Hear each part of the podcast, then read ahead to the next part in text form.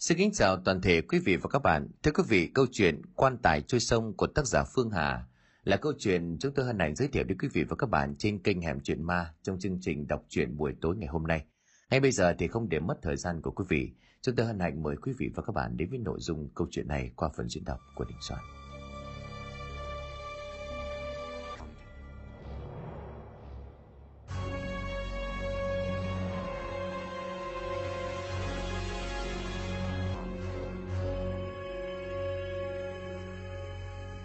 Tiền ma, nghe thì tưởng chừng như ai cũng biết. Thứ tiền âm phủ ấy ở đâu mà chẳng có. Thế nhưng thứ tiền ma của nhà ông Năm Gồ nhận được thì chỉ có mình nhà ông mới biết. Ông Năm Gồ cấm tiệt không cho vợ con hở ra bí mật kinh thiên động địa ấy. Vì nếu hở ra thì ra đạo nháo nhào, đám kẻ nằn tức ở ấy lại báo chính quyền thì có mà nguy to. Nhưng mà ông Năm Gồ là một tay lì lợm. Cái lì lợm đến độ khinh thần bán thánh như vậy thì ai cũng phải lắc đầu lẻ lưỡi. Ông Năm Gỗ biết tiền thật là ma cũng thật. Thật bắt đầu từ khi đứa con trai độc nhất của ông chết cách đây chừng nửa năm, và cũng từ đó ông Năm Gỗ hiểu thế nào là có ma. Nhưng nếu được chọn lại có lẽ ông vẫn chọn tiền vì ông vẫn còn mê tiền lắm, mê hơn cả cái ám ảnh mà con ma vẫn mang về cho tâm thức của ông mỗi đêm. Đến mức hóa rồ hóa giải.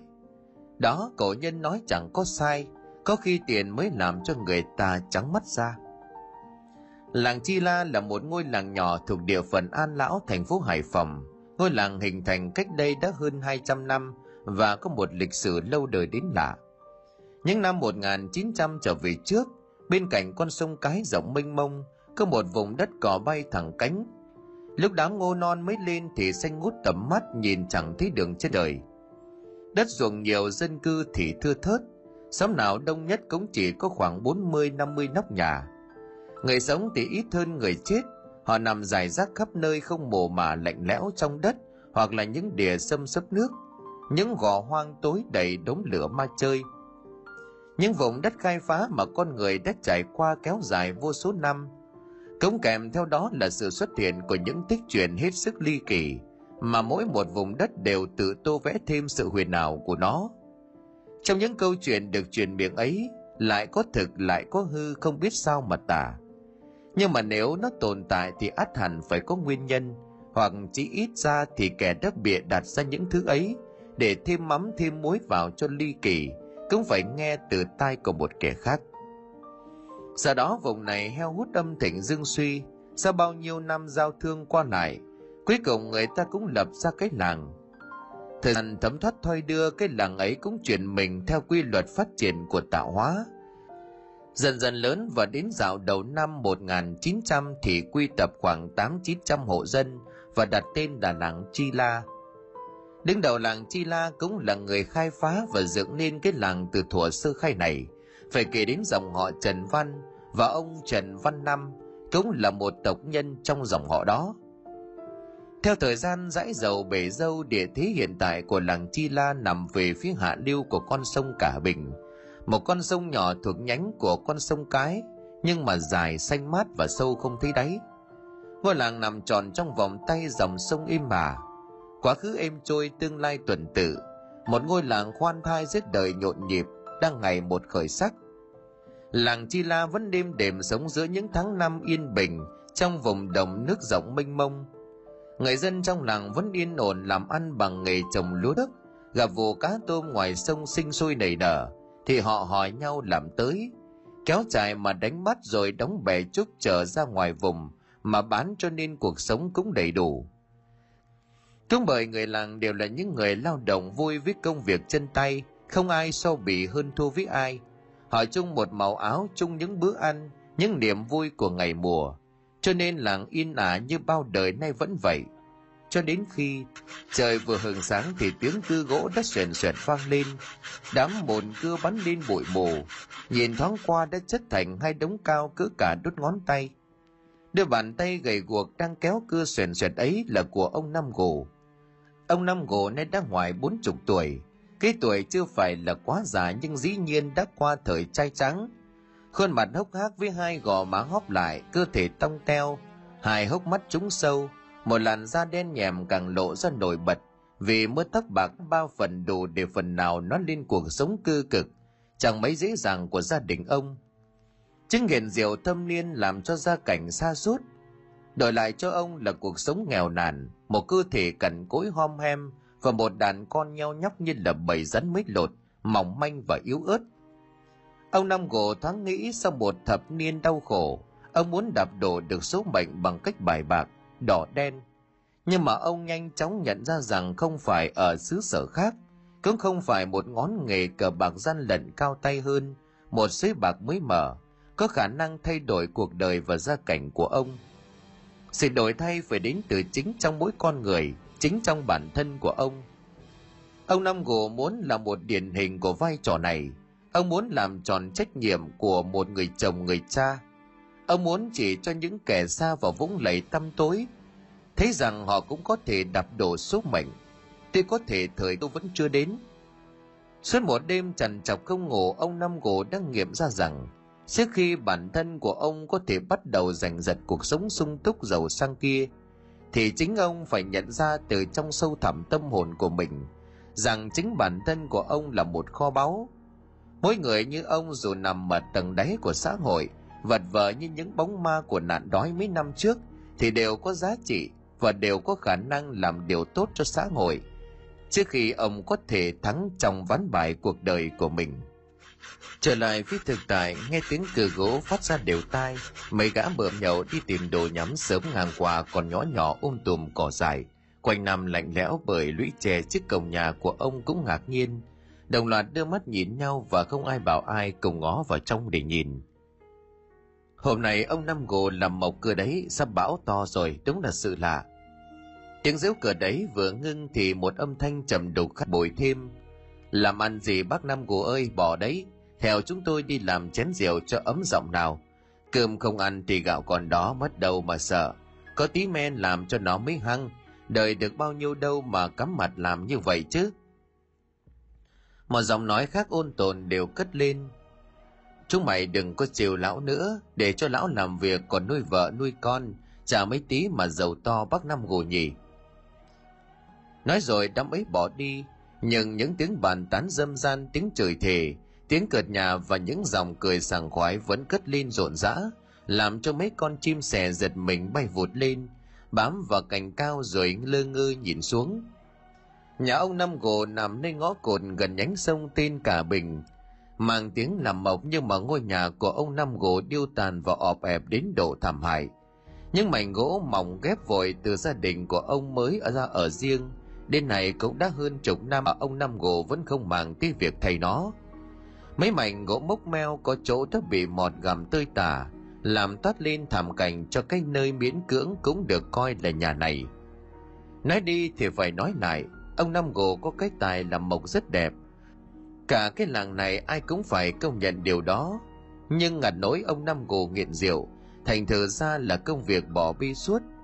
Từ khi làm khách nhờ mãi mà không mang đồ đến, sau khi nhận gỗ thì hiếm thấy ai thuê đến ông năm vì cái thói chậm trễ đó.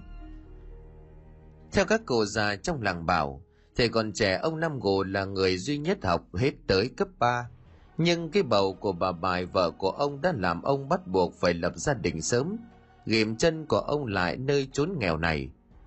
Bà bài năm nay gần 40 là một người đàn bà khảo.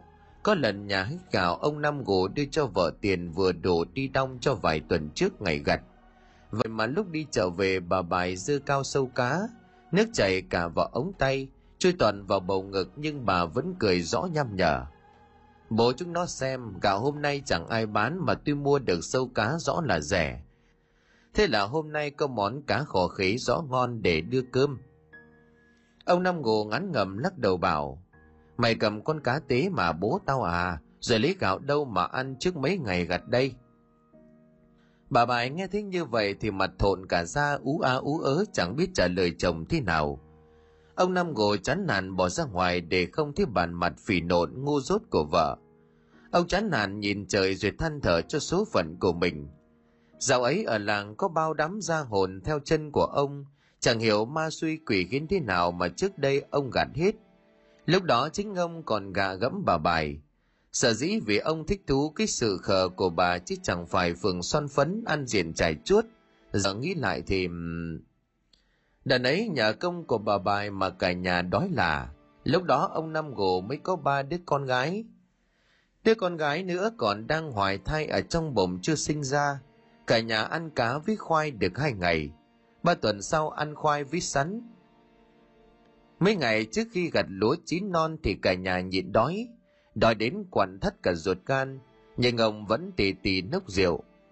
Bà Tám bán quán nước đầu làng dĩ nhiên là vui vẻ cho ông uống chịu. Vì sau mỗi lần ghi sổ lên đến mấy đồng, ông Năm Gồ đều chạy vậy thanh toán dòng phẳng. Gạt được lúa về vài tuần bà bài hai sinh đứa con thứ tư, ông Năm Gồ ngao ngán chẳng thèm nhìn mặt con. Có những lần đang thiêm thiếp trong giấc ngủ mộng mị, ông Năm Gồ lại bật dậy giữa đêm. Lông mày toát cả mồ hôi chảy lấm tấm, ở bên cạnh bà bài cùng với đứa con thứ tư tên là Sắn vẫn đang nhiên ngủ say.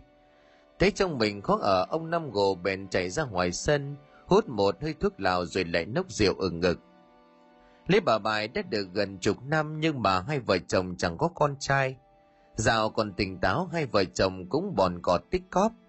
Nhiều lần dẫn nhau đi khám hết viện lớn viện bé, đi thầy đi chùa mãi mà không ăn thua.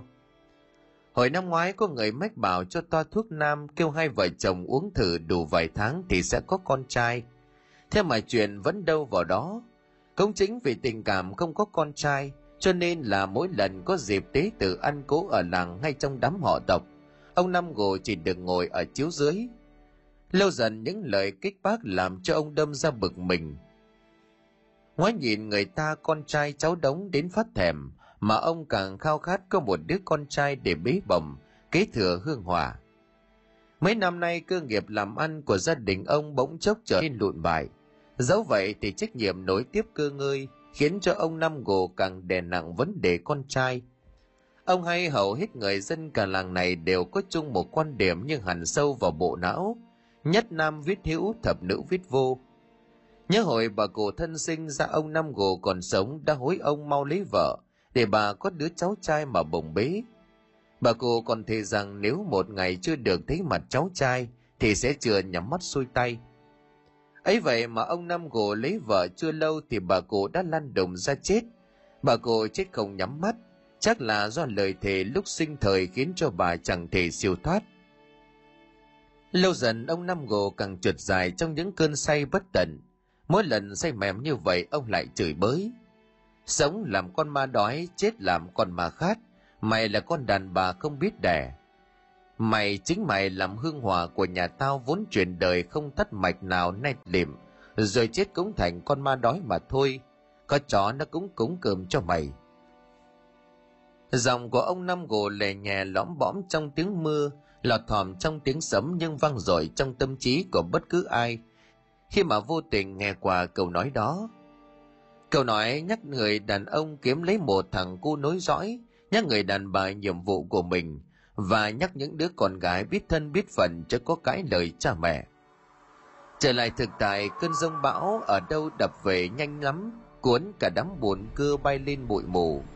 Ông Năm Cổ dừng tay cưa, ngẩng đầu nhìn lên trời đang răng ra đỏ giặt một màu mỡ chó, thì liền ngắn ngầm mà chửi thề. Tiền sư nói chứ, lúc đang làm việc thì lại bão gió, đúng là khốn nạn mà.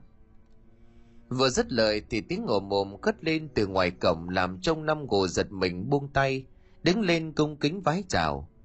Nhà anh năm hôm nay có gia cố nhà cửa đấy phải không?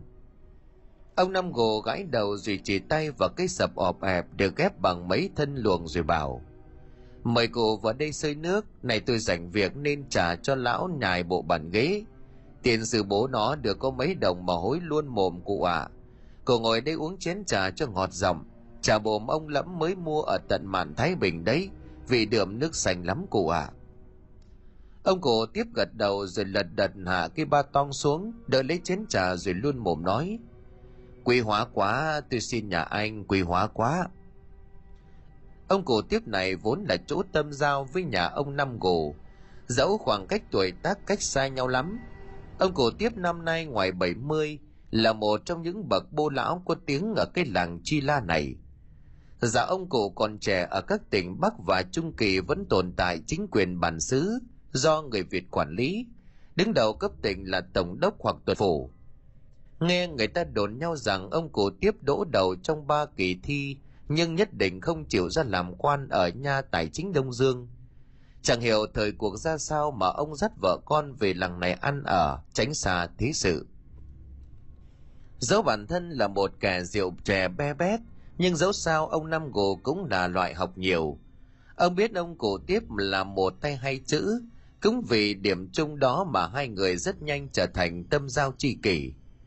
Ông cổ tiếp nhấp một ngụm trà đều vì đắng chát ấy lùa vào đầu lưỡi, làn ra khoang miệng và đồng lại nên cuống họng vị ngọt thanh. Mấy giây sau ông Năm Gồ mới nhận nhà nói, Năm nay khéo lụt to cụ ạ. À. Nhà anh nói đúng, cả đêm qua ta lo lắng đến nỗi không trở mắt được, cứ ra đứng vào trông rồi bấm đồn tính toán thiên văn. Ông Năm Gồ rít một hơi thuốc lào rồi bảo, Nhà tôi thì chả biết mấy cái cao siêu ấy, cứ học cách của tiền nhân là xem dễ si và cỏ gà. Trăng trời có thể đoán định được thời cuộc. Các cụ bảo rồi trăng quần thì hàn trăng tán thì mưa. Tuy ngu muội rốt nát nhưng mà cũng đoán được rằng cơn bão năm nay ra chiều lớn lắm, khéo có khi bằng năm bằng mười cơn bão mấy năm trước dồn lại cụ ạ. À. Ông cụ tiếp lặng im không nói, đôi mắt cập kèm khẽ ngước lên tiết trời đỏ quạnh mà thở dài thườn thượt lời của ông năm gồ tuy không sai nhưng mà vô tình kéo cổ tiếp về những ký ức hãi hùng về nạn lụt năm 1883, tức là cách đây đúng 33 năm. Cổ tiếp thần người tâm trí nhớ lại về chuyện xưa cũ khi mà cụ chính là tuần trưởng cho việc đắp đi cứu làng năm nào.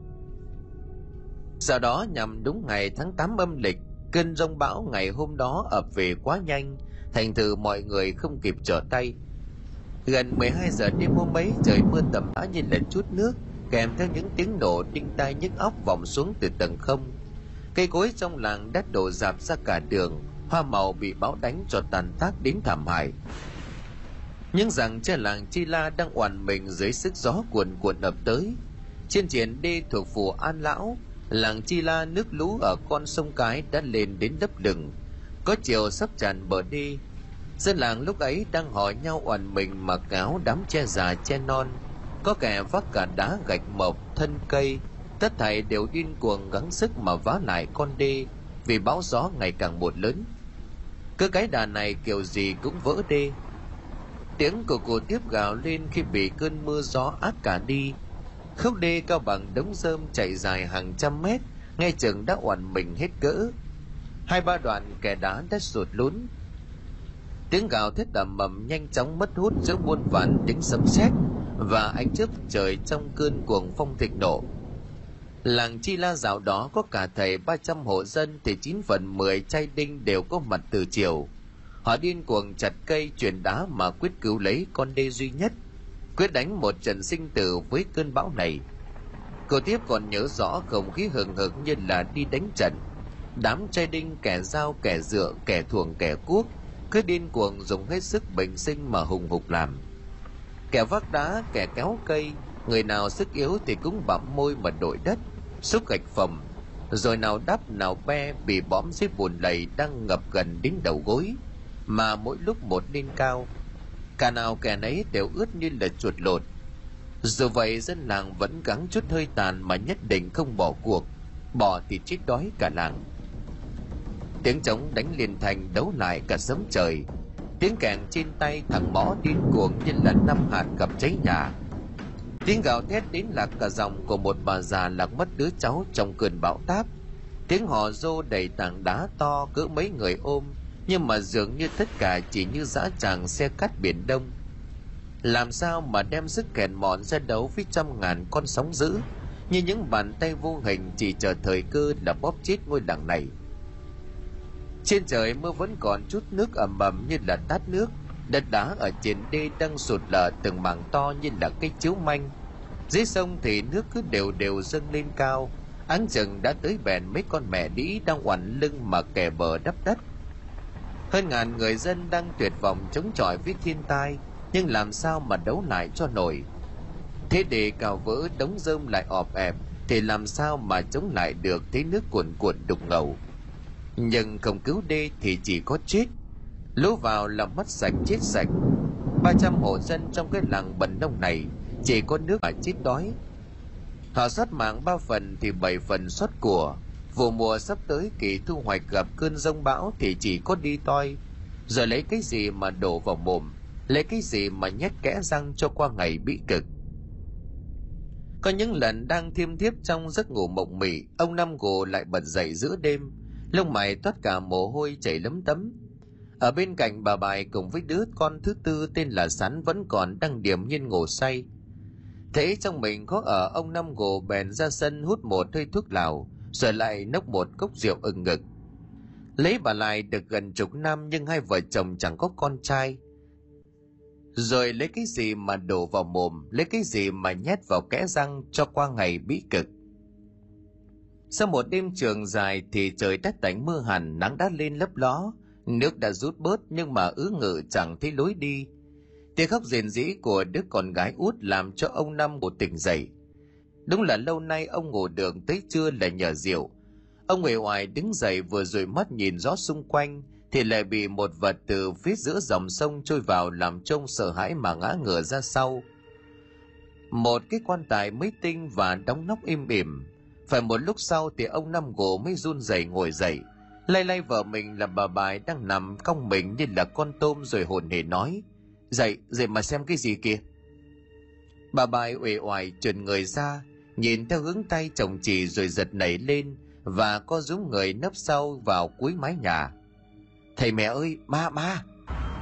Lệnh bệnh trên mặt nước vàng đục cái quan tài gần như chỉ nổi phần nắp, hẳn là có thứ gì nặng chiếu ở bên trong vốn là một người thông minh, cho nên ông năm gù liền nhận định, màu gỗ ấy, người ông thấy nó không có vẻ gì là một cái quan tài bị xoáy nước cuốn từ ngôi mộ nào lên. Cái quan tài mới cứng như thể vừa được đóng vài ngày, và tất nhiên nắp quan tài cũng chỉ mới đóng đây thôi. Ông năm gù run rẩy nhìn từng chừng vài cái áo quan đang dập dềnh tín lại mà toát hết cả mồ hôi. Dẫu vậy thì tình hình nổi lên ông vội lấy thành gỗ khều cái quan tài và sắt nhà rồi toan dơ cánh tay khổng khèo ra kéo nó sắt lại mái nhà. Bà bài thích như vậy thì vội la toán cả lên. Ông điên đi hả? Đẩy nó đi, đẩy nó đi. Nó ám bây giờ, bên trong là xác người đấy. Ông năm gồ lại ngùng ngẳng. Không phải là người người thì nó đã bục nắp ra rồi. Tối qua tôi còn mơ thí điểm ông năm gồ chẳng buồn nói tiếp, chậm rãi kéo cái hòm nặng chịu vào trong mái nhà. Mấy đứa con ngơ ngác nín thở nhìn vào chiếc quan tài kỳ lạ đang được đôi tay của cha chúng ôm chặt. Mái nhà hình tam giác xin xẻo theo một số hướng chật hẹp, nhưng mà không hiểu sao cái quan tài quái thai đó lại được ông năm gồ kéo vào rất dễ dàng. Nó lọt thòm ở giữa. Trong nhà những cặp mắt tò mò của vợ con ông cứ nhìn chằm chằm vô cái áo quan còn mới như là muốn dùng ánh mắt lật tung nắp hòm lên ngay lập tức. Ý nghĩ toát ra từ ánh mắt là như vậy, nhưng mà chưa đôi tay ai dám đụng vào nó, ông năm gồ liền tặc lưỡi. Công lắm là cái hòm đừng thóc giống khỏi nước vô, chứ cái làng này cả năm nay có ai mà mới chết đâu. Ông năm gồ nói ra miệng nhưng mà như thể chỉ để cho chính mình công nhận điều đó nói xong, chẳng cần cho ai đồng tình, ông năm gồ bấu cả mười ngón tay vào nắp quan tài, từ từ kéo nó sang hai phía. Nắp hòm mới hé lên từ một góc, vừa đủ để khí trong chiếc quan tài chui ra. Cái mùi tanh nồng tờm lợm chẳng ai mong đợi sộc vào không khí. Một mùi vừa lạ vừa quen quen vì mùi này tựa tựa cái mùi một con cóc chết, hay là một quả trứng ung lạ vì rõ ràng đó không phải là những mùi đó ông năm gồ tái mặt đưa mắt nhìn sang bà bài đang sợ sắp ngất xỉu, rồi lại đứng bần thần mà nhìn nó. Đằng nào cũng lỡ rồi, để tôi ra mở xem người chết là ai. Lần này ông năm nhìn thẳng mặt của vợ rồi nói, đoàn ông dùng hết sức lực mở nhanh nắp áo quan. Một nửa chiếc quan tài đã lộ miệng, cái nắp quan tài rồi cũng trồi hẳn lên. Ông năm gồ tay đầy hẳn cái nắp trượt ra sau bí mật đã thôi khiêu khích trong bóng tối, nắp hòm đã rời hẳn khỏi vỏ. Thứ mọi người tò mò sợ hãi đã đổ lộ dưới ánh nắng mặt trời sau bão. Và kỳ lạ thay, nó cũng phần chiếu lại ánh sáng mặt trời một màu vàng chói mắt không kém. Một gốc quan tài đựng đầy vàng ư không một chiếc dương vàng, mà giờ nó là gì không quan trọng nữa. Kho báu bên trong đã biến nó thành một thứ ai cũng mơ ước được nằm vào bà bài liền rú lên chạy như là bay tới chiếc quan tài, rồi ôm xuống tỉ ngực vật thành gỗ. Của của hai cánh tay và cái hòm rồi bốc từng nắm vàng lên rồi thả xuống. Bà cười lớn quay hàm mở to hết cỡ rồi ngửa cái mặt đang biến động, bởi khoái cảm tột độ đến dị hợm, mà hét to với thần linh, vàng thể nó ơi toàn vàng này. Trái với thái độ của bà bài và mấy đứa con, ông năm gồ đứng chôn chân bên cái hòm cơ mặt co giật lên từng cơn. Ông không tin nổi vào mắt của mình, ông vẫn thấy cảnh kỳ dị như vậy. Nhưng mà hình như mấy hình ảnh đó chỉ có khi ma men dẫn lối ông mới xem mà thôi. Sau một hồi bần thần nhìn nó, ông siết tay vào nhau rồi cũng ngửa mặt lên trời, nói một câu gì đó. Giọng của ông năm gồ rít lên như là lời hoan hỉ của con rắn trước lúc vồ mồi ông liền quát lớn. Mẹ con chúng mày tránh ra giọng của ông năm Gỗ méo mó bởi khuôn miệng đang cố nín cười sung sướng. Ông ngửa mặt nhìn lên trời lầm bầm mấy câu. Đúng là oái om ông trời dường như đang trêu ngươi với số phận ông vậy. Lầm bầm xong, ông liền khô tay vào đống vàng yếu nghền trong hòm. Cánh tay dài của ông chạm tới đáy. Đang bay lên đầu đó bởi sự va chạm giữa bàn tay với những miếng vàng. Bóng mặt của ông năm gồ xa dầm lại. Một nỗi sợ hãi vô hình bất giác hình thành trong tâm trí chó ngợm lấy đầu óc khi bàn tay của ông chạm phải thứ gì đó mềm xèo dỡ nát mà ầm ầm làm cho ông dùng mình. Ông năm gỗ rút bàn tay của mình ra, màu máu màu huyết tương tạo thành một màu nâu nhơn nhớt đang gìn rít trên mấy ngón tay của ông. Tim đập dồn dập từng cơn, ông năm gỗ cảm thấy con tim của mình như là trồi ra, chạm sát vào da ngực. Ông năm gỗ chẳng buồn nhìn lên gương mặt tím tái vì sợ của bà bài với đứa con lớn ông liền thò tiếp tay xuống chỗ lúc nãy, chạm phải vật đáng sợ đó rồi mò mẫm kéo lên trên. Ông đứng lòm khòm để lấy lại sức. Anh ngờ thứ đó không nặng như ông tưởng, cho nên bị chính sức của mình làm cho ngã ngửa lại đằng sau. Trên tay của ông là một cánh tay của người đàn ông khác. Đoàn áo sơ mi còn lại trên cánh tay toát lên một vẻ giàu có vi phạm với tấm vải lụa là, thẳng nếp và mịn màng trên bàn tay còn đeo một chiếc đồng hồ vàng làm những viên đá trắng đang khoe đồ sắc màu dưới ánh nắng mặt trời. Bàn tay của giới quý tộc nhìn từ năm ngón tay thon dài trắng trèo đến khuỷu tay vẫn còn đẹp đẽ. Sự sang trọng có chết đi vẫn còn đẹp đẽ.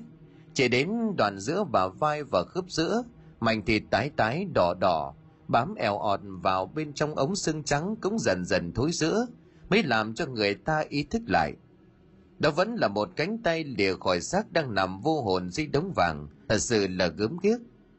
Ông năm gồ sợ đến tái cả mặt, theo bản năng nhanh chóng gạt cánh tay ra rìa của mái nhà. Rồi nhanh chóng lấy hết sức mím môi, nhấc nắp hòm lên đậy lại. Bà bài và mấy đứa con lại vẽ ra những bộ mặt hệt như là lúc đưa chiếc hòm mới tiến vào. Đó là một nét mặt tái xanh bợt bạt, hệt như là người chết đuối lâu ngày thân xác đã trương lên và lớp da cắt không ra một giọt máu. Ông năm gồ ngồi bệt xuống sàn nhà ẩm ướt vò đầu, nhìn xuống sàn nhà qua đầu gối, miệng rít lên những thứ âm thanh không ai hiểu nổi. Bỗng ông năm gồ đứng phát dậy bước những bước chân nặng trĩu, trọng tâm dồn hít lên ngón.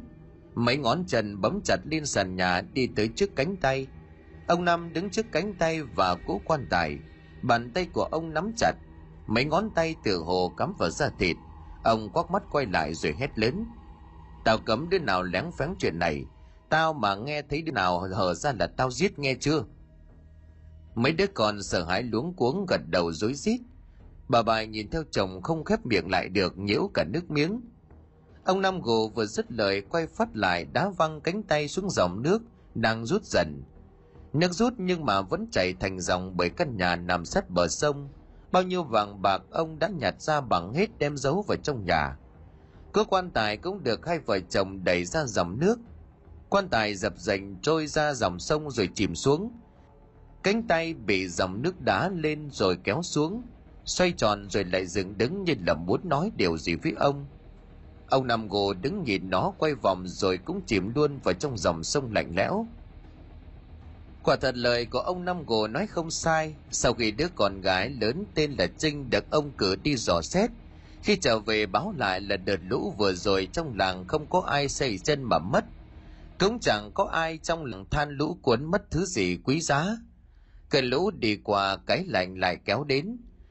Làng vừa trốn bão giờ lại co do tránh rét, vậy mà chẳng có ai nghĩ mình sẽ bỏ nơi này đi làm gì trời xám xám màu đông trên cánh đồng lại phun lún những mạ non mơn mởn, xanh cốm cho vụ đông xuân.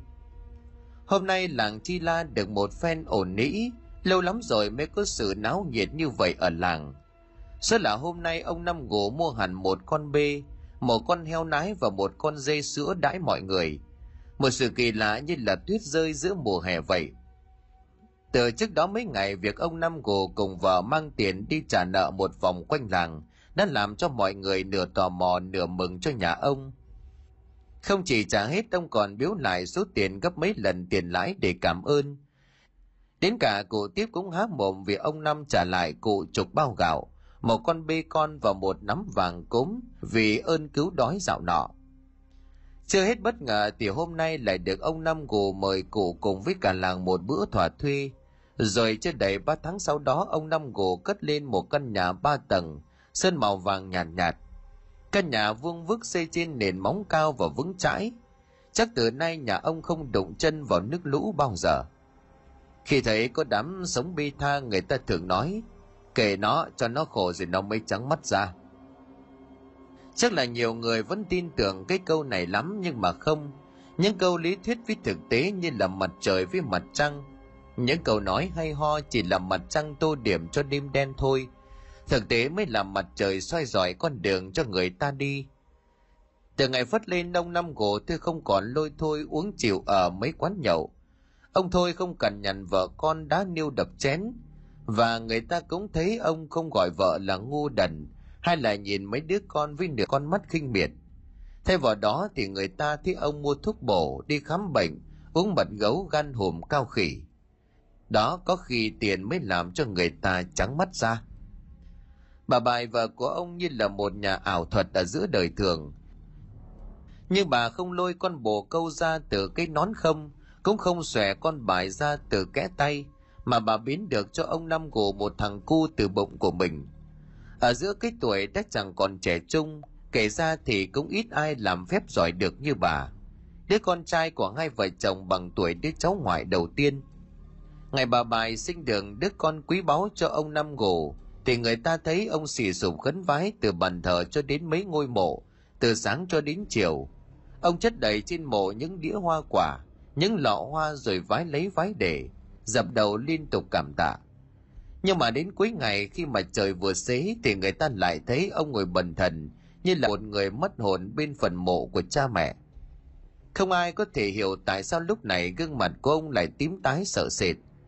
bóng ông chạy vụt về nhà, chỉ một lát sau từ căn biệt thự của ông Năm Gồ dựng lên một cái cột khói. Ông Năm Gồ đang đốt thứ gì đó. Cột khói bay lên tường rào rồi bung theo làn gió. Cả một không gian thoang thoảng hương thơm chỉ có loại gỗ dâu quý hiếm. không kể từ đó người làng ít thấy ông bởi vì ông còn bận đi từ chùa này đến chùa kia, từ tổ chức từ thiện này đến quỹ nhân ái nọ. Có người nói ông đang làm phước, có người nói ông Năm Gồ vốn dĩ rất tốt, do nghèo khổ cho nên bi tha vậy thôi. Cũng có kẻ nghi kỵ, lão đang đền tội mà thôi. Không ai có thể hiểu làm sao ông năm gồ có được số tiền lớn như vậy. Cũng chẳng ai hiểu nổi tấm lòng nhân ái của ông bấy lâu nay được ông cất giấu ở đoạn nào trong những cơn say. Thi thoảng lại thấy ông cõng cậu rời lên cổ, vỗ vỗ vào lưng của thằng bé mập mạp, rồi cười lớn nói, lộc trời đây, lộc trời đây, hương hòa nhà ta có người kế tục rồi. Thời gian như là con ngựa hoang đứt cương, mà biết chạy chẳng quay đầu lấy một lần. Mới đó cậu út của ông đã 18, là cậu ấm được cưng chiều như vậy, mà nhân chăm ngoan học giỏi chứ chẳng lêu lỏng ăn chơi. Mấy đứa con gái của ông cũng đều đã yên bề ra thất. Người ta nói là ông Năm Gồ thật có phước lớn, ông cũng tự thấy mình hạnh phúc vô biên. Và học xong cấp 3 ở huyện thì nhân đỗ đại học rồi lên trên thành phố, được ông Năm Gồ sắm cho xe máy cho nên cuối tuần nào cũng thấy cậu chạy về thăm nhà. Chiếc xe của nhân có hai lốp to như là lốp ô tô, chạy đến đâu thì dần dần đến đó. Ông Năm gồ có đi đâu thì cuối tuần cũng ngồi ở trên sân thượng ngóng cậu út. Lần nào cũng vậy vừa thoáng thấy tiếng nẹt pô đã tăng lên là ông liền chạy xuống nhà kêu người ta làm gà mở rượu rồi ra đón cậu. Hôm nay cũng vậy, ông Năm Gù ngồi trên một cái ghế làm bằng rễ cây từ trưa, nhưng mà vẫn đến xế chiều chẳng thấy cậu út đâu. Trời lại mưa to, ngày bão lũ lại sắp về. Ông Năm Gù đi lên đi xuống lo lắng bất an, gọi mãi không thích được con bắt máy. Bèn mặc áo mưa vơ vội chiếc chìa khóa nói với bà bài. Bà nói à tôi đi coi thằng Nhân đâu, có khi nó mắc kẹt ở ngoài cầu. Vừa nổ máy ông Năm Gù nhận được điện thoại của người lạ. Ông là bố của cháu Nhân hả? Ông vào viện gấp nhá, người ta đang cấp cứu cho nó. Ông Năm Gù chóng vắng mặt mày suýt nữa thì ngất đi. Cảm giác lồng ngực nặng nề chèn ép hai lá phổi làm hơi thở không thể di chuyển. Ông chống tay vào tường thở gấp, rồi gọi một chiếc xe lam đưa tới viện. Trước cầu ấm nhà ông còn lại có cả cảnh sát cả công an, và tất nhiên cả bác sĩ. Nhưng màu áo làm trông lạnh cả sống lưng tim đập dồn dập. Nhân chứng kể, Nhân đang đi trên đường thì bị một toán chặt phăng cánh tay rồi đá xuống đường đánh đập cướp hết tài sản. Ông Năm Gỗ vết hết gia tài đưa cậu sang Mỹ chữa thương. Thầy cái thần đã bị đánh dập và nối lại cánh tay. Ông Năm Gỗ kinh hãi nhìn cánh tay đang nằm trong lồng lạnh của bệnh viện. Con trai của ông cũng bị chặt đứt ở chỗ giữa bả vai và khớp như là cánh tay ngày nào. Nhưng nước mưa bùn đất đã làm cho nhân bị suy hô hấp. Mọi việc cứu chữa hết sức khó khăn, rồi những cục vàng cuối cùng đã được ông bán đi để làm những ca phẫu thuật. Cánh tay cũng đã chết không thể nào nối lại được. Nhưng vết nội thương đã được phẫu thuật nhưng mà không hiểu sao con trai của ông vẫn hôn mê. Ông Năm Gồ nhìn gương mặt trắng trẻo đẹp đẽ của con rồi cười khùng khục. Hai mắt đã đỏ ngầu. Ở quê bà Bài đang bán nốt căn nhà. Một tuần trôi qua thì Nhân vẫn còn mê man nằm đó như là người thực vật. Một tháng nữa trôi qua, Nhân đã im lìm trong chiếc quan tài gỗ, chính thức trở thành người cõi âm. Ông Năm Gỗ điên dại trước cái chết của con, trước mắt của ông chẳng còn gì ngoài sự mất mát. Người ta lại thấy ông vùi mình trong rượu ở căn nhà cũ, kế căn biệt thự của ông đã bán. Hết rượu thuốc rượu sâm của ông, ông lại tìm đến những căn rượu trong cái chai nhựa mới được xốc cát, cho hết mùi mỡ. Người ta lại thấy ông rủa Sống làm con ma. Ông Năm Gồ lại vất vưởng đâu đó để uống chịu Mọi thứ trong tay của ông trôi qua như là đám bèo dài trong cái ao tù sâu lũ. Lũ kéo đi động lại chỉ có lớp bùn non. Đứa còn gái út của ông Năm Gồ mới sinh con đầu lòng. Làng Chi La lại tiếp tục gieo giống mới. Cuộc sống lại vòng đời người lại luân chuyển.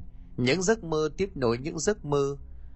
Làng lại tiến những người đi xa lại đón những người con mới. Rồi chúng lấy vợ chúng sinh con. Những lớp người đổi hình hài nhưng không thay bộ mặt 6 giờ sáng hôm ấy tại quán cà phê của nhà bà Bồi, tiếng của mấy lão già cất lên om tỏi, làm cho không khí buổi sáng sớm tinh mơ phút chốc đã náo động cả lên. Cả đám vừa thi nhau nói vừa chỉ trò về căn nhà ọp bẹp của vợ chồng ông Năm Gù ở bên kia đường. Một tiếng mộ đàn bà cất lên. Tiên sư nhà đó, sáng nào mở cửa ra cũng thấy một bãi cứt trước nhà, canh suốt mà lần nào cũng không thấy được lão mới tức. Một gã thanh niên dâu quay nón ngồi kế bên lên tiếng như là tân công. Bữa cháu giờ chứng tình cờ dậy sớm, vừa mở cửa ra cái là đã thấy lão năm gồ xách quần lên chạy. May bữa đó không có gì chứ nếu không ấy cháu đánh cho lão quẻ chân, cho chừa cái thói mất dậy. Bà bồi nghe vậy thì thở dài bảo, xóm này hình như là nhà ai cũng bị, chỉ có nhà tao thức dậy sớm bán cà phê, cho nên nó mới không dám. Một bà già khác liền chép miệng, Kể lão... Nhưng mà tao giận lão ấy một Thì tao lại giận cái thằng thản tới mười Ai đời là anh em ruột lúc lão năm ngủ giàu sang thì cứ mang vợ chồng nó Đón chúng nó như là hai đứa ăn mày về làng Rồi cho tiền làm ăn Lại cho tiền để vợ chồng chúng nó xây căn nhà cao cửa rộng Vậy mà khi thằng bé nhân chết tài sản sạch bách, Lão năm gồ cũng điên điên dại dại. Vợ chồng của lão bỏ đi đâu mất xác Càng làm cho lão điên nặng hơn. Thế mà vợ chồng của thằng Thản không cho anh nó về nhà ngủ. làm cho lão năm gồ phải núp ở mái hiên căn nhà cũ mà trùm mền co do. Cả đám nghe vậy thì ai cũng thích chạnh lòng. Tiếng xỉ vả ban nãy lại thay bằng tiếng chua xót. Vì dẫu sao cả làng này hơn hai chục năm trước, ai cũng tổ ơn của lão đúng ra là từ mùa lũ ấy. Quả thật lời của bà già ban nãy quả không sai. Ông năm gồ sau biến cố của gia đình thì sống dở, điên dở. Mặc cho mấy đứa con gái ngỏ ý đón về nhưng ông nàng nặc không đi. Dạo gần đây bệnh điên trở nặng, ông năm gồ hay có cái trò ỉa bậy. Lâu lâu còn chơi cứt lên tường nhà người ta, khiến hàng xóm ai cũng tức giận. Họ biết nhưng mà chưa bao giờ bắt được quả tang tại trận, cho nên không thể làm được gì mà ngó đi ngó lại, ông năm gồ đã ngoài sáu mươi mấy tuổi. Đồng tới có chuyện là báo gia đình, cho nên ai cũng đành ngậm bỏ hòn làm ngọt. Việc vợ chồng của lão thản nhờ số tiền của ông năm gồ cho mà có vốn làm ăn. Công việc làm ăn khấm khá, xây được nhà cao cửa rộng, mà lại không cho anh mình vào ở, khiến cho dân làng người ta thấy trừng mắt lắm. Ông năm gồ cứ lê la vả vật lúc tỉnh lúc mê hình như nhớ người cho nên lâu lâu người ta vẫn thấy ông thả ván gỗ về, rồi dựng một cái tròi sập sệ ở bãi cỏ trong khuôn viên căn nhà cũ. Sáng ông lề là khắp hang cùng ngõ hẻm, tới về chui vào trong đó ngủ quên sự đời. Mà dân làng cũng không biết ông ấy có biết gì về sự đời hay không mà quên với nhớ. Bằng đái anh trai của mình như vậy, nhưng hễ tê đám dỗ hay là tiệc tùng gì thì lão thản đều bắt anh của mình qua nhà. Cũng chẳng tốt đẹp gì cho cam là bắt ông năm gồ tới ngồi trước nhà để giữ xe. Có lần lại lo ăn nhậu cho nên lão thản cũng quên luôn đem đồ ăn cho anh mình. Để ông năm gồ ngồi ngoài cứ lâu lâu ngó nhìn vào mình khách ăn uống no say mà thèm chảy cả nước miếng. Thằng con hiểu chuyện đem đồ ăn ra cho ông bác của mình ăn thì người ta thấy ông vui lắm. Xong chuyện thì ông phải trở về vị trí cũ. Mà phải công nhận rằng thằng con út xóm khá là khốn nạn không biết thằng nào bày đầu mà cám lại canh ông năm gồ đi xin ăn, rồi tới mà phá cái tròi của ông. Nghe ấy bà trong xóm nói, tối hôm đó ông năm gồ trở về. Nhìn thấy cái tròi bị phá tan bành thì ông khóc rồi ú ớ. Như kiểu là ức chế lắm mà trí não của ông không cho phép. Ông nghĩ ra một cái từ để biểu hiện được sự tức giận đó. Một buổi sáng ồn nào tiếng người bàn tán xôn xao ở ngoài ngõ đám người rất nhanh bâu lại thành một vòng tròn và kéo đến mỗi lúc một đông. Đông đến độ quán cà phê của bà bội phút chốc đã chật kín. Cả đám chỉ trò bàn tán khi thấy ông năm gù gục ở bên chậu hoa trước nhà lão thản, máu me chảy đầy ở nền cầm. Nghe người ta nói ông năm gù quấn tiền thành từng bó quanh bụng, đếm sơ sơ cũng phải mấy chục triệu. Nhưng mà lúc bà bội phát hiện ra rồi chi hô mọi người chạy đến kiểm tra thì thấy áo của ông bị kéo rách. Chắc quân khốn nạn nó biết, cho nên là nó đánh đập để cướp. Ông năm gù tuổi già sức yếu cho nên không chịu được mà qua đời. Sự việc được báo cho vợ chồng của lão thản để đứng ra lo liệu đám ma.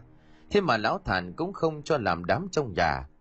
Vợ chồng của lão mượn sân đình để làm đám cho ông năm đám ma của ông năm gù bà con kéo đến đông lắm. Lão thản cũng không đứng ra chịu tang mà lại viện cớ có công chuyện rồi đùn đẩy cho làng xóm.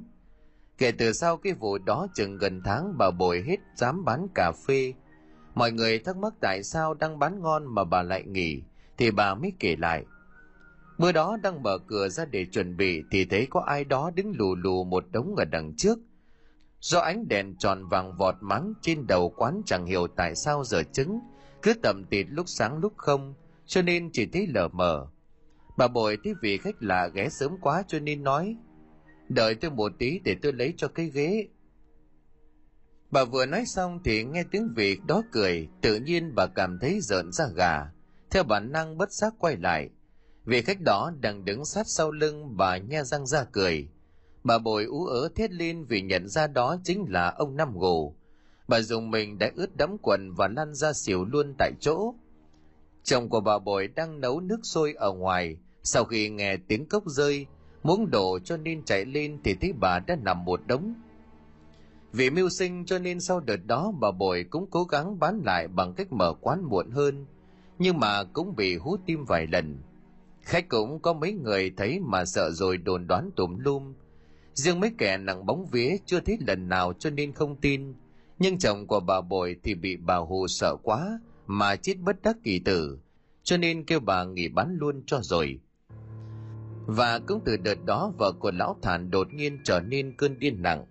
Con gái của lão thì đang học hành ngoan ngoãn tự nhiên quay sang chửi cha mẹ. Duy chỉ có đứa con trai út, đứa mang đồ ăn cho ông Năm Gồ là không sao. Rồi đồng một cái nhà lão Thản treo biển bán nhà.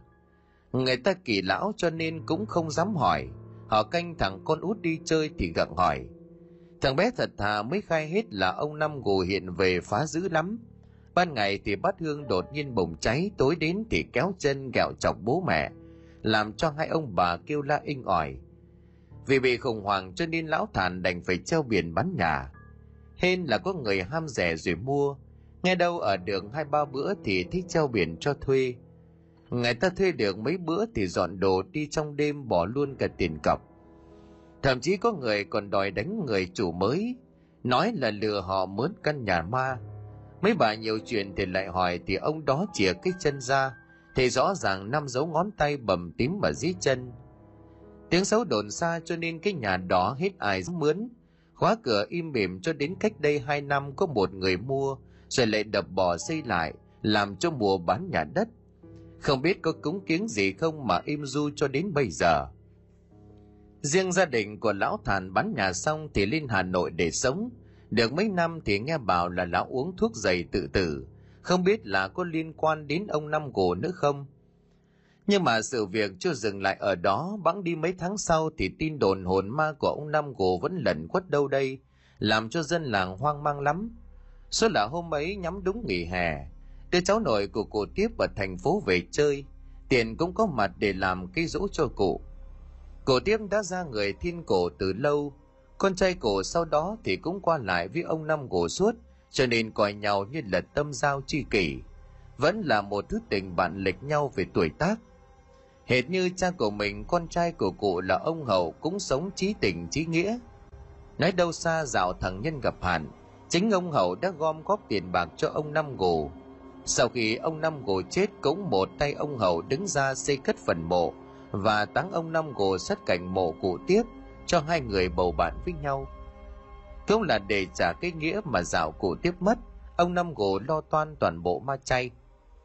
Chiều hôm ấy, sau khi làm xong mấy mâm gỗ đứa cháu nội của ông hậu là sinh viên đại học mới tha thần dạo chơi loanh quanh trốn cũ. Đến tầm 5 giờ chiều, con bé và một đứa em hàng xóm xưa ghé qua cái ao đầu làng, nơi có ngôi chùa cổ kính. Chùa được tôn tạo nên là di tích quốc gia mấy cái ảo quanh chùa trồng hoa sen thơm ngát. Đang mùa sen sắp nở, chỗ này sen trắng, chỗ kia sen hồng, đẹp và thanh tao vô cùng. Vãn cảnh chùa chán, hai chị em ra bến ao rồi ngồi hóng mát. Chuyện xưa chẳng còn ai nhắc đến, trời nhập nhoạng chiều. Cái ao này đang ngăn cách với nhà chùa bằng một hàng cây si dày cao vút. Từ dưới bờ nhìn lên bờ ao phía hàng cây, cả chị em đều nhìn thấy rõ hai đôi chân đang đi tới. Sở dĩ phía nửa người trên đã bị cành cây che khuất, chỉ còn thấy nửa người phía dưới từ đầu gối trở xuống. Một đôi chân mặc quần nâu, một đôi chân mặc váy đen đều trắng bệch như là bôi vôi. Khi những đôi chân vừa đi khỏi rặng cây về phía hai chị em, thì con bé hàng xóm bèn ngước đầu lên như là đón sẵn. Con bé hay làm công quả cho nên cũng quen với nhà chùa. Hai chị em nhận ra đó là sư thiện tâm, Sư thiện tâm vốn tu ở chùa từ ngày hai đứa còn bé cho nên đã quen mặt. Hai chị em chào sư rồi cô bé hàng xóm cất tiếng hỏi. Thầy ơi, ngày lễ mà ai mặc váy lên chùa vậy? Sư thầy ngơ ngác không hiểu gì, lúc này cả hai chị em giật mình và đưa mắt giáo giác nhìn. Rõ ràng hai đôi chân theo nhau đi đến tận cuối rặng cây, mà bây giờ chỉ còn có mỗi sư, mà chả thấy hai người còn lại đâu. Rồi nhìn từ tứ phía nhưng vẫn chẳng hiểu sao. Sau rằng cây bên ngoài chùa là chỗ khoanh đất trống trơn, vậy mà hai người kia biến đi đằng nào, nhưng hai chị em vẫn chưa nghi hoặc gì cố hỏi lại. Nãy còn thấy một người mặc váy đen, một người mặc quần nâu tiến ra chỗ này. Con còn tưởng hai người ấy bị chùa mời ra ngoài vì ăn mặc thiếu nghiêm túc, còn từ tiền đi vào hậu viên. Sư thầy nghe trầm ngâm mấy giây rồi lắc đầu tỏ vẻ không hiểu, và chào hai chị em đi về phía chùa còn căn dặn mồ phật hai con về sớm kẻo trời tối gió ảo lạnh. Còn lại hai đứa dưới trời nhá nhem tính mịch, đang hỏi nhau xem hai người hồi nãy biến đi đằng nào. Thì đột nhiên con bé cháu của ông hậu nghe tiếng động ở giữa ao, tiếng loạt soạt khá to cứ như là có người đang rẽ xe đi tới. Con bé thấy lạ thì nhìn đứa em hàng xóm cười rồi bảo, bé ơi lá sen dày thế này mà cá to nhỉ? Lại còn quấy mạnh thế kia. Nhưng mà lúc này con bé em đã hơi trờn trờn vì đó là tiếng lá sen sát vào nhau, không phải tiếng nước vỗ. Trời có một tí gió và dưới ánh sáng chiều tà cuối ngày, vẫn có thể thấy khá rõ toàn cảnh mặt hồ rộng rãi không hề lay động, dù chỉ là một chiếc lá. Mà tiếng xoẹt xoẹt vẫn còn to dần đều như thể người nào đó đang đến gần lắm rồi và đột nhiên từ đâu vài viên đá nhỏ bay tới chỗ hai chị em đang ngồi, rớt xuống thềm bến lột bộp. Còn bé cháu của ông hậu nhặt lên xem rồi kêu thốt lên một tiếng, quái là ai ném mình vậy chứ? Cả hai quay đầu lại thì thấy một người đàn ông với tấm lưng cầm một mái tóc bạc, một làn da nhăn nheo đen nhèm, đang lấp ló sau gốc cây. Cả hai chưa kịp nhận ra đó là ai thì bất chợt người đàn ông ấy cất tiếng trầm đục chạy đi nhanh lên. Cả hai hoàng hồn nhìn nhau rồi bất giác rú lên, khi thấy hai cái đầu tóc tài rũ rượi, da rẻ trắng bệch đang từ từ trồi lên khỏi mặt ao. Hai trẻ em đứng bật dậy quay đầu chạy lên bờ, tay chân quéo quèo vừa đi vừa bò cảm tưởng chậm một chút nữa, là ai đó rẽ sen hiện ra lôi cổ cả hai xuống ao.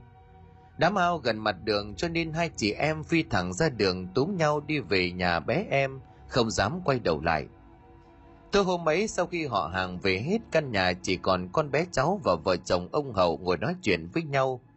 Thế còn bé cháu cứ thất thần hỏi gì đáp nấy, bà Hậu thấy lạ cho nên gặng hỏi. Có chuyện gì mà bà thấy mày cứ thất thần như vậy? Còn bà biết không thể giấu được sự tình cho nên đem chuyện ấy kể hết ra cho ông Hậu nghe. Đến đây thì thất thần nhìn nhau rồi than lên. Trời đất, ông đã cấm tiệt mày không được ra cái ao đó chơi, sao mày không nghe như vậy? Con bé cả kinh hỏi lại, có chuyện gì vậy ông? Ông Hậu nhìn vợ bằng một con mắt thất thần rồi kể lại toàn bộ sự tình.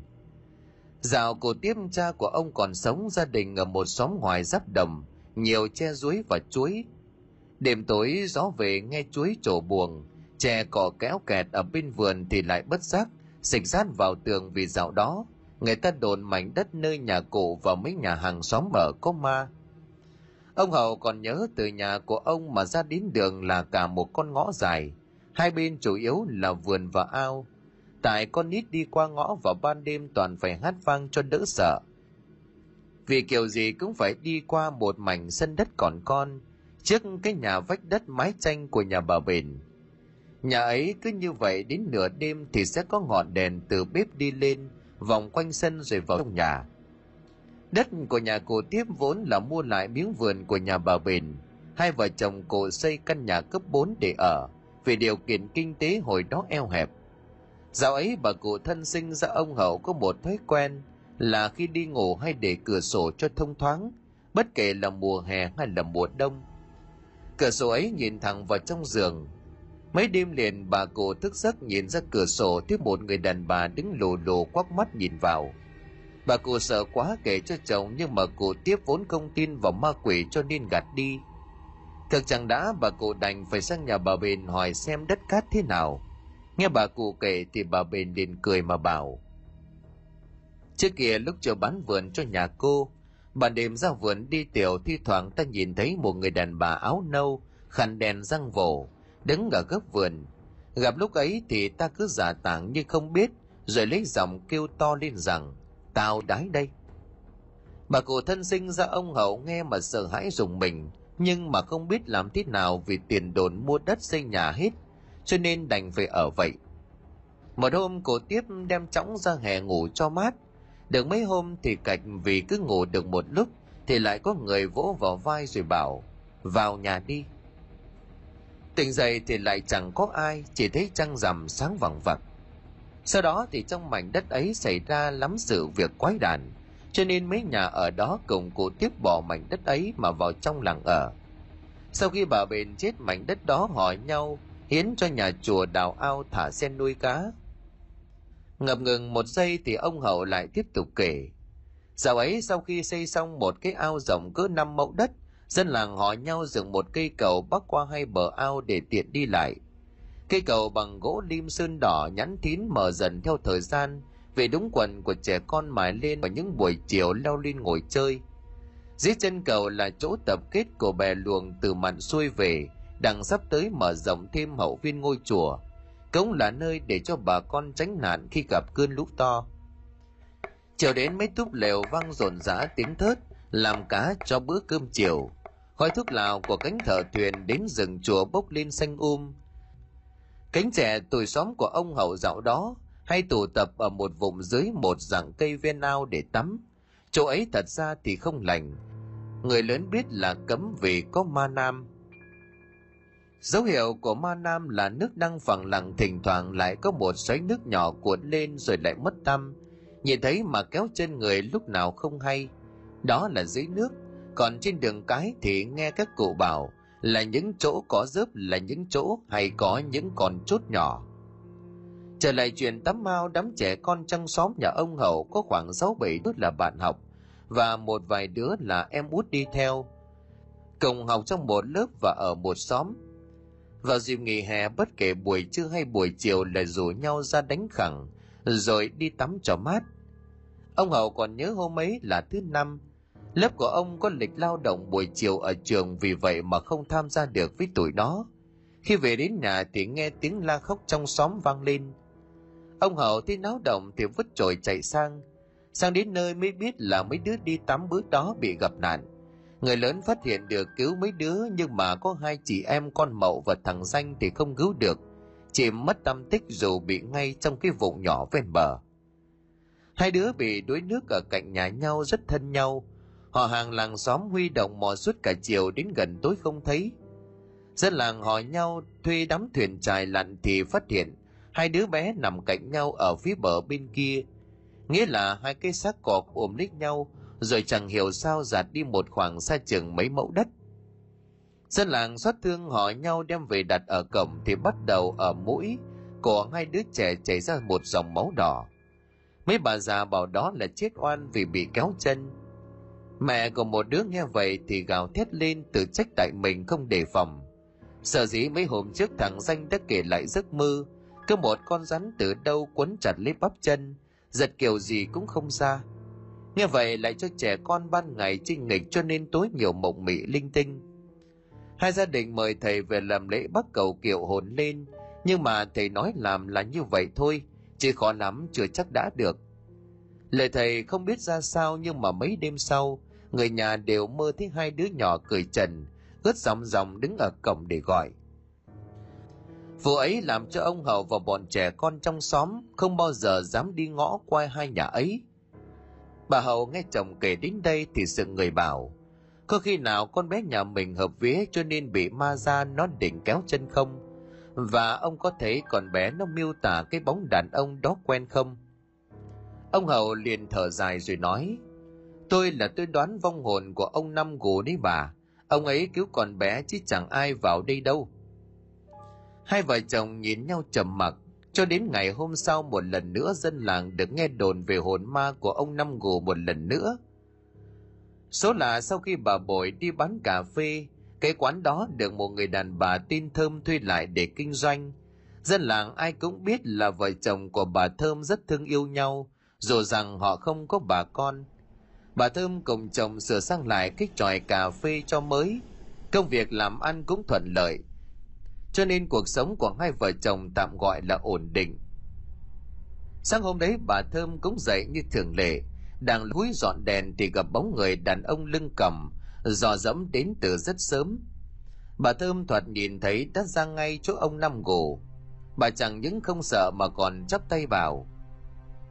Ông Năm Gồ, dạ ông còn sống gia đình tôi chịu ơn của ông. Này ông thắc đi rồi có đói có khát thì xin báo cho tôi một tiếng Chúng tôi xin lo cho ông đầy đủ. Nói rồi bà Thơm quay trở về nhà lấy ra một bát cơm nguội, một cốc rượu và một đĩa muối để lên cái bàn và lặng lặng tắt điện bỏ vào trong. Đến khi mà trời hừng sáng thì bà mới trở ra thấy bát cơm đã thiêu thiêu, cốc rượu cũng đã cạn trơ đáy. Bắn đi đồ một hôm sau đang bán quán tự nhiên từ đâu xuất hiện một con chó ghẻ đang bị người ta dí đánh. Con chó chạy chối chết rồi xông vào tiệm cà phê của bà. Bà quính quáng vì sợ là chó dại, xách cây định đuổi nó ra. Nhưng mà tự nhiên bà thấy nó núp dưới bàn thờ gia tiên mà kêu lên ư ử. Đôi mắt của nó nhìn bà có vẻ van lơn, hoặc cũng chỉ là do bà tưởng tượng ra như vậy. Bà thấy tội cho nên quyết định cứu nó Gã thành niên lúc nãy chạy hố liền quay lại hỏi. Bà chủ có thấy con chó nào chạy ngang qua đây không? Bà Thơm liền lắc đầu. Nãy giờ tôi bận phản nước cho khách cho nên có thấy gì đâu. Chó của chú đi mất hay sao? Đâu có, tự nhiên nó ở đâu tới tha đôi giày của tôi chạy mất, tiền sự bố nó. Gã thanh niên và đám bạn nậm mực bỏ đi. Bà Thơm thở vào cũng may là con chó nó ngoan, nằm yên dưới bàn thờ không có quấy. Bà thơm thấy thương thì liền đem nó xuống nhà tắm rửa và nước muối lau những nốt ghẻ cho nó. Con chó tỏ ra rất quấn quýt với bà. Còn bà thì chấp nhận nuôi nó từ hồi nào không hay. Không hiểu sao bà luôn có một cảm giác thân quen lạ thường khi con chó này bên cạnh. Hay những lúc bà giật mình tỉnh dậy thấy nó đang ngồi nhìn bà chăm chăm. Một lần nữa bà cảm thấy đôi mắt của nó buồn rười rượi một hôm vợ chồng của bà đang ngồi trong buồng với con chó một thứ. Đó là miếng vàng lá mà bà được con nhỏ, cháu ở bên nữ ước, gửi về để tặng. Đối với bà đó là cả một gia tài cho nên bà quý nó lắm. Đột nhiên con chó gịt gịt mũi rồi ngoạm lấy miếng vàng chạy mất. Bà Thơm hoàng hồn chạy theo sau. Con chó vừa lao ra đường liền bị một chiếc xe 82 tông ra, nằm thoi thóp Hai ông bà lật đật chạy tới chỗ con chó quên luôn miếng vàng bà liền kêu lên. "Béo, béo ơi! Con chó mở mắt ra yếu ớt nhìn bà, mở gương mặt nhăn nhó khắc khổ của bà xô lại, ép cho nước mắt chảy ra. Phía sau là tiếng người thanh niên kia chửi bà vì bà để cho chó chạy rông ra ngoài đường. Bỗng dầm một cái, cái chòi cà phê của vợ chồng bà bị đổ sập do cây lâu ngày bị mối mọt ăn mục hết Lúc này hai ông bà mới ngỡ ngàng nhận ra, con bèo nó làm như vậy là vì muốn cứu sống hai ông bà. Nếu hai ông bà ở trong nhà chắc chắn cả hai sẽ mất mạng. Nước mắt của bà trào ra nhiều hơn. Là thầy còn chó run rẩy lít thân về căn nhà hoang tàn của ông Năm Gồ, nằm lăn quay ra tắt thở. Lạnh tanh trên đôi tay đầy máu của vợ chồng ông bà.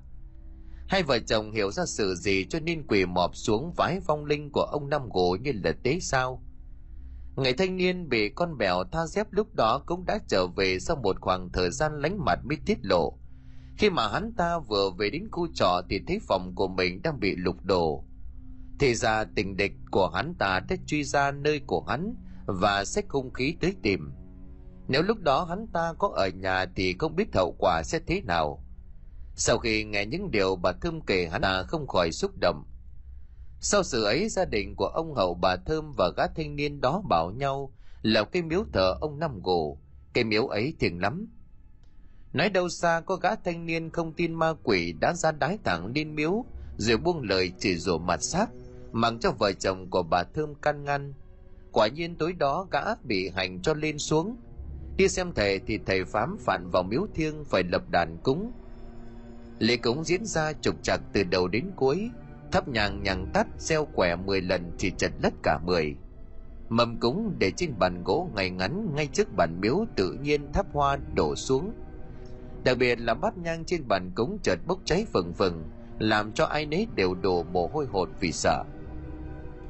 Đỉnh điểm là khi gọi Phong, Phong không nhập vào bà đồng mà nhập vào chính gã thanh niên đó. Gã ngã vần ra thẳng đê trên bờ cỏ, rồi đột nhiên từ từ từ từ người gã co quắp lại. Vợ của gã sợ chồng gãy xương cho nên lao vào cô duỗi chồng ra, thì đột ngột chân của gã bật tưng thẳng dậy đàm cho chị ngã ngửa. Sau đó thì từ từ cuộn vào, chị khóc như là mưa. Trời tháng tư nóng nực, bà thầy đều đổ mồ hôi ròng ròng gào thét, hỏi chuyện phong mà không biết làm gì. Rồi tự nhiên thè lưỡi ra hết cỡ, cứ như bị ai đó kéo lưỡi vậy. Lúc này tự nhiên con đứa con nít đó vây quanh buột mồm kêu. Nhìn giống con cá chê. Ông Hậu có mặt trong đám đó như là bừng tỉnh vì ông biết sinh thời ông Năm Cổ rất khoái món cá chê. Ông kêu một người họ hàng nhà gã thanh niên đi mua cho con cá chê tươi. Đoàn ông rửa sạch cắt tiết đem đặt lên bàn cúng. Từ lúc đó lễ cúng diễn ra tốt đẹp. Tuy nhiên sau đợt đó gã thanh niên đổ bệnh, cổ ngoèo qua một bên và miệng không khép lại được. Lúc nào quanh miệng cũng rớt rãi, nói không rõ. Suốt mấy tháng sau đó không ngày nào các không ra miếu thắp hương, mãi về sau mới khỏi những câu chuyện kỳ dị về miếu ông Năm Gồ tôi sẽ kể lại cho các bạn nghe lần sau.